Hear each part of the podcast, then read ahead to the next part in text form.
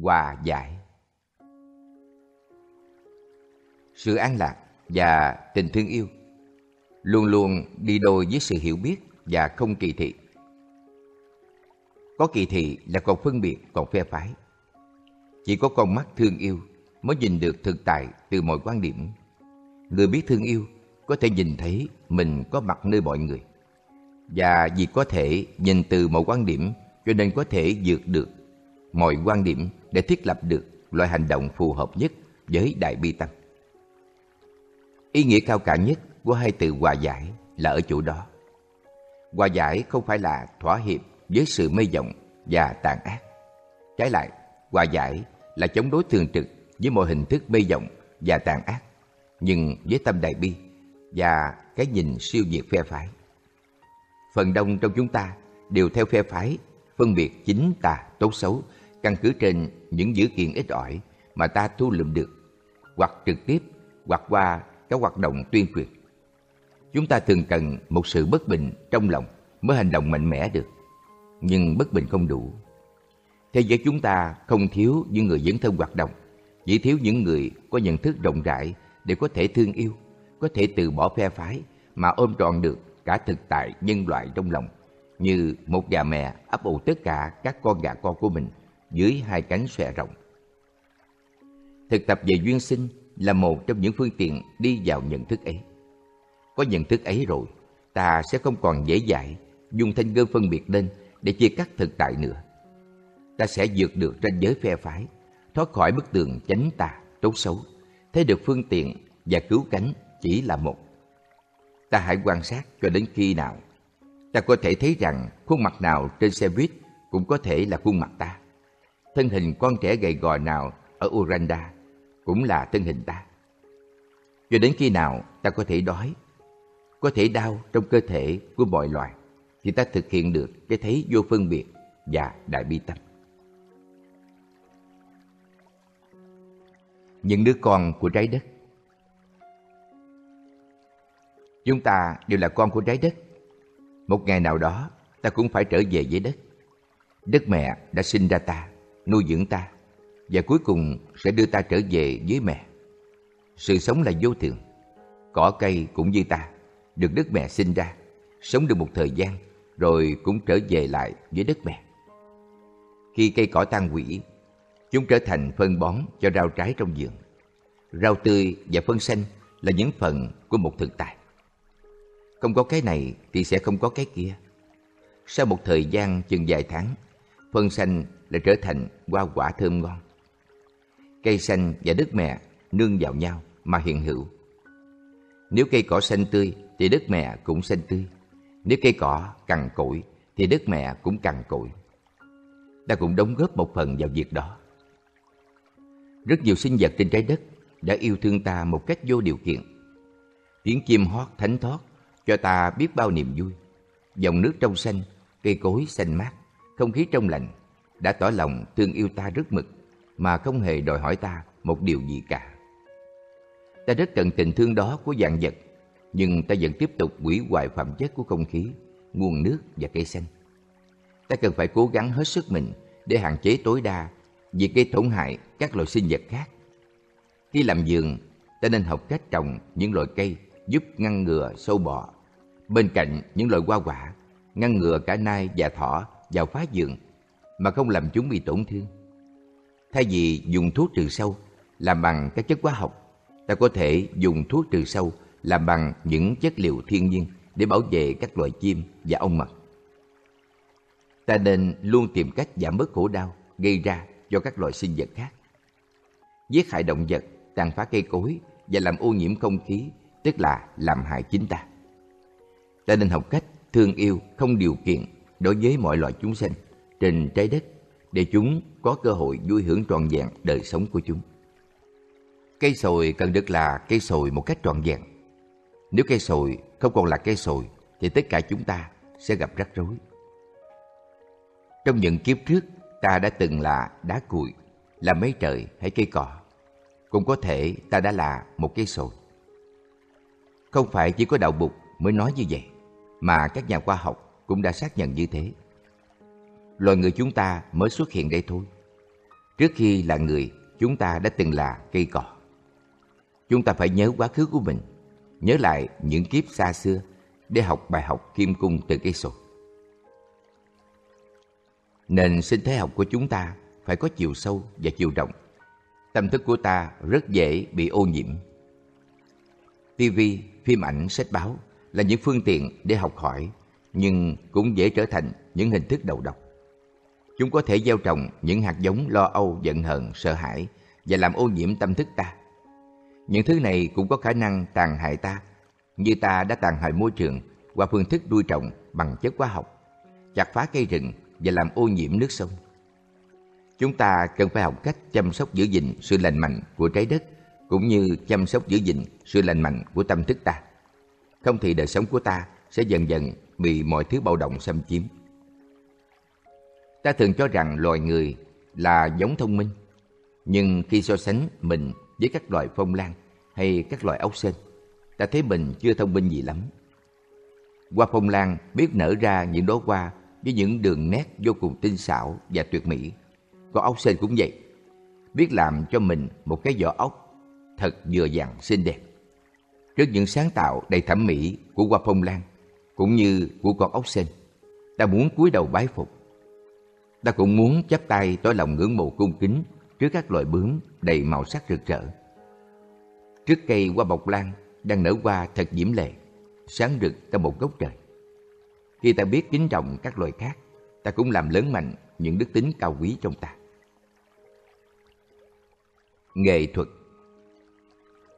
Bằng cách sống của mình, bằng cách sáng tạo những tác phẩm nghệ thuật, chúng ta có thể đóng góp vào công việc thức tỉnh cộng đồng của dân tộc ta. Các vị Bồ Tát là những người tỉnh thức và có ước muốn giúp người khác tỉnh thức. Các nhà nghệ thuật diễn viên, nhà làm phim, người viết tiểu thuyết cũng có thể có cảm hứng trở thành một vị Bồ Tát, giúp mọi người tỉnh thức, giúp mọi người tiếp xúc được với hạt giống an vui hạnh phúc và chuyển hóa những hạt giống kỳ thị, sợ hãi, tham lam. Các nghệ sĩ có khả năng làm được tất cả những điều này. Nếu có ước muốn đó, ta sẽ có rất nhiều niềm vui và năng lượng. Danh vọng quyền hành sẽ không hấp dẫn được ta. Không có gì có thể so sánh được với niềm vui này. Niềm vui biết được cuộc sống của ta trên trái đất này rất tốt đẹp và hữu ích.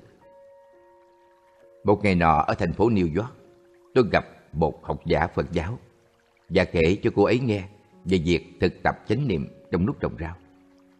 Tôi rất thích trồng xà lách, cà chua và những thứ rau quả khác.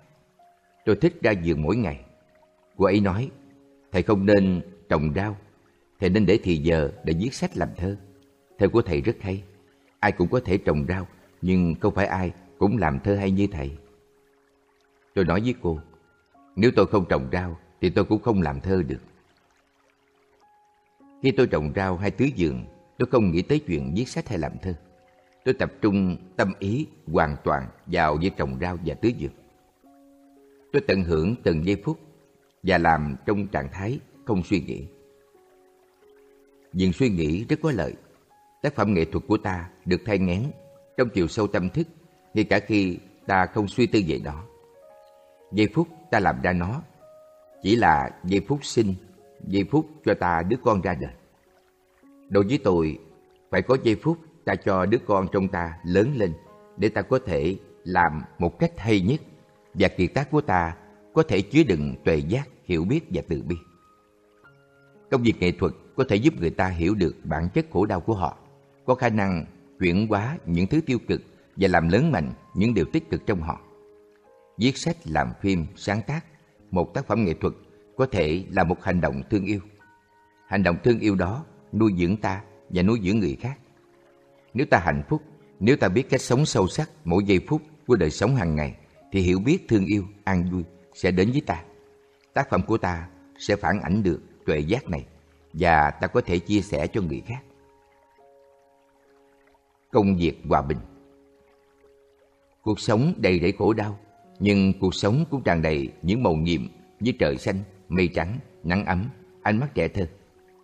Cuộc sống không chỉ có khổ đau, chúng ta phải biết tiếp xúc với những màu nhiệm của sự sống. Bất cứ lúc nào, những màu nhiệm ấy cũng có mặt khắp nơi trong ta và chung quanh ta. Nếu tự thân ta không có hạnh phúc, bình an, thì chúng ta không thể hiến tặng hạnh phúc và bình an cho ai được. Kể cả những người ta thương, những người ta cùng chung sống trong một mái ấm gia đình. Có bình an, hạnh phúc thì chúng ta sẽ mỉm cười và nở ra như một bông hoa. Khi đó, mọi người chung quanh ta, từ gia đình cho đến xã hội, ai cũng được thừa hưởng. Chúng ta có cần cố gắng để hạnh phúc không? Có cần cố gắng để thưởng thức vẻ đẹp của trời xanh không? Có cần phải thực tập để có thể tận hưởng được vẻ đẹp đó không? Không. Chúng ta chỉ tận hưởng thôi. Mỗi giây mỗi phút của đời sống hàng ngày đều có thể như thế cả. Bất cứ lúc nào, ở đâu, chúng ta cũng có khả năng thưởng thức nắng ấm, thưởng thức sự có mặt của nhau, hay thưởng thức hơi thở của chính mình. Chúng ta không cần phải đến Trung Quốc để ngắm trời xanh, không cần phải đi về tương lai để thưởng thức hơi thở. Chúng ta có thể tiếp xúc với chúng ngay bây giờ. Nếu chúng ta chỉ để ý đến khổ đau thôi thì rất tội nghiệp. Chúng ta quá bận rộn đến nỗi không có thời gian để nhìn mặt những người ta thương, kể cả những người trong gia đình ta. Ta cũng không có thời gian để nhìn lại chính mình. Xã hội đã tạo ra một lối sống mà ngay cả khi có thời gian rảnh rỗi, ta cũng không biết cách trở về tiếp xúc với bản thân. Ta đánh mất thời gian quý báu của ta bằng cả triệu cách. Mở tivi ra xem, nhấc điện thoại lên gọi, nổ máy xe đi đâu đó.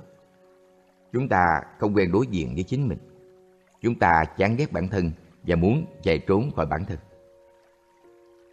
Thiền là ý thức những gì đang xảy ra trong thân thể, cảm thọ, tâm hành và thế giới. Mỗi ngày có hàng ngàn trẻ em chết đói. Những nước siêu cường quốc có đủ vũ khí hạt nhân để tiêu diệt hành tinh của chúng ta nhiều lần. Tuy nhiên, mặt trời mọc sáng nay rất đẹp. Những đóa hồng nở gian tường sáng nay là một màu nhiệm. Cuộc sống đáng sợ, nhưng cuộc sống cũng màu nhiệm.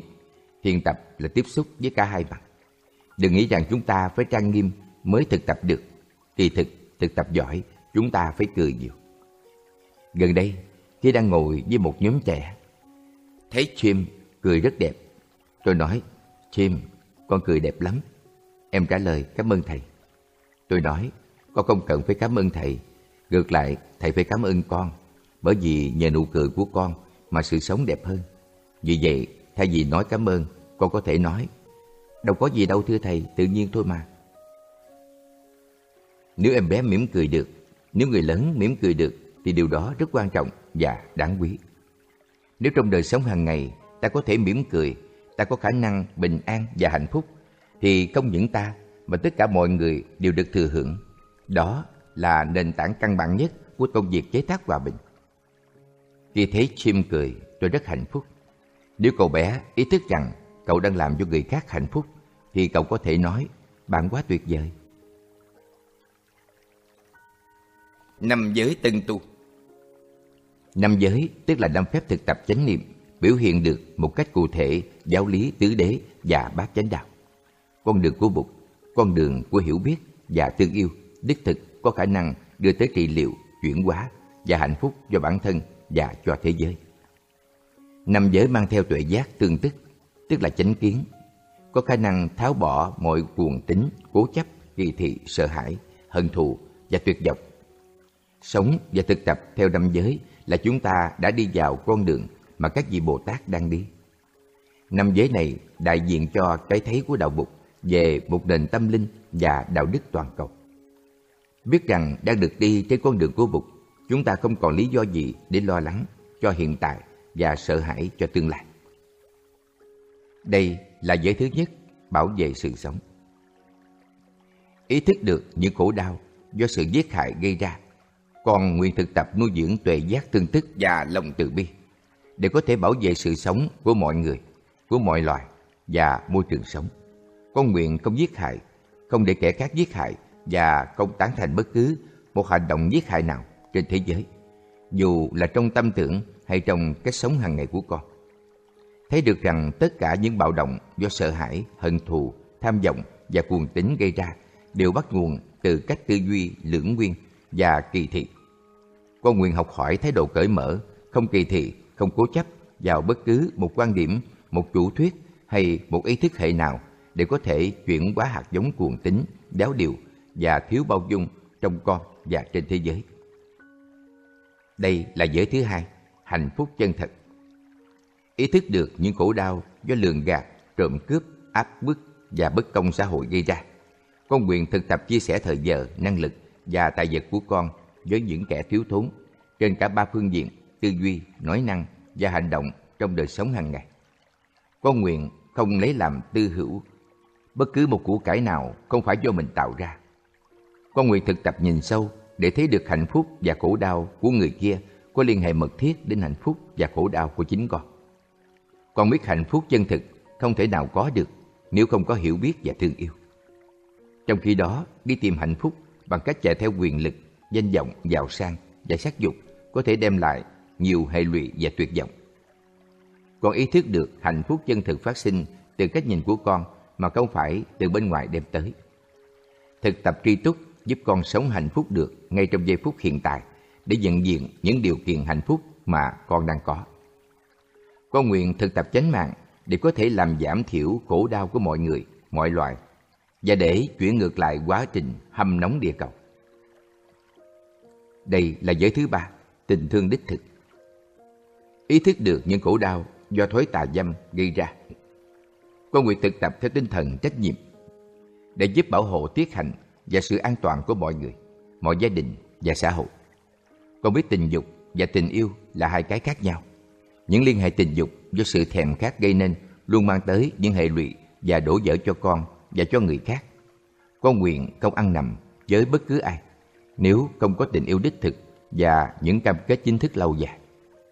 Con sẽ làm mọi cách để bảo vệ trẻ em, không cho nạn tà dâm tiếp tục gây nên sự đổ vỡ của các gia đình và của đời sống đôi lứa.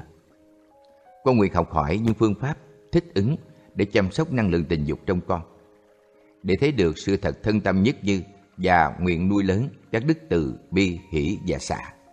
Tức là những yếu tố căn bản của một tình yêu thương đích thực làm tăng trưởng hạnh phúc của con và của người khác. Con biết thực tập tứ vô lượng tâm, con sẽ được tiếp tục đẹp đẽ và hạnh phúc trong tương lai. Đây là giới thứ tư, lắng nghe và ái ngữ. Ý thức được những khổ đau do lời nói thiếu chánh niệm và thiếu khả năng lắng nghe gây ra. Con nguyện học hành ái ngữ và lắng nghe để có thể hiến tặng niềm vui cho người, làm dây bớt nỗi khổ đau của người. Con nguyện tìm cách đem lại an bình và hòa giải giữa mọi người, giữa các quốc gia, chủng tộc và tôn giáo. Biết rằng lời nói có thể đem lại hạnh phúc hay khổ đau cho người. Con nguyện học nói những lời có khả năng gây thêm niềm tin, an vui và hy vọng. Những lời chân thật có giá trị xây dựng hiểu biết và hòa giải. Con nguyện không nói gì khi cơn giận đang có mặt trong con. Con nguyện tập thở và đi trong chánh niệm để nhìn sâu vào gốc rễ của cơn giận ấy, để nhận diện những tri giác sai lầm trong con và tìm cách hiểu được những khổ đau trong con và trong người mà con đang giận. Con nguyện học nói sự thật và lắng nghe sâu để có thể giúp người kia thay đổi và vượt thoát những khó khăn đang gặp phải. Con nguyện không loan truyền những tin mà con không biết chắc là có thật. Không nói những điều có thể tạo nên sự bất hòa trong gia đình và trong đoàn thể.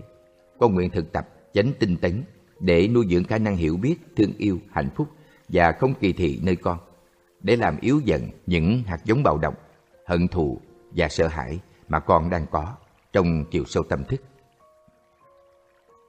Đây là giới thứ năm, nuôi dưỡng và trị liệu. Ý thức được những khổ đau do sự tiêu thụ thiếu chánh niệm gây nên, con nguyện học hỏi cách chuyển hóa thân tâm, nuôi dưỡng sức khỏe cơ thể và tâm hồn bằng cách thực tập chánh niệm trong việc ăn uống và tiêu thụ. Con nguyện nhìn sâu vào bốn loại thực phẩm là đoàn thực, xúc thực, tư điểm thực và thức thực để tránh tiêu thụ những thực phẩm độc hại. Con nguyện không uống rượu, không sử dụng các chất ma túy, không ăn uống hoặc tiêu thụ bất cứ một sản phẩm nào có độc tố. Trong đó có mạng lưới toàn cầu, phim ảnh, truyền thanh, truyền hình, sách báo, bài bạc và truyền trò. Con nguyện thực tập thường xuyên trở về với giây phút hiện tại để tiếp xúc với những gì tươi mát, có khả năng nuôi dưỡng và trị liệu trong con và xung quanh con mà không để cho tiếc nuối và u sầu kéo con trở về quá khứ. Không để lo lắng và sợ hãi kéo con đi về tương lai. Con nguyện không tiêu thụ chỉ để khỏa lấp khổ đau, cô đơn và lo lắng trong con. Con nguyện nhìn sâu vào từ tính tương quan, tương duyên của dạng vật để học tiêu thụ như thế nào mà duy trì được an vui trong thân tâm con, trong xã hội và trong môi trường sống.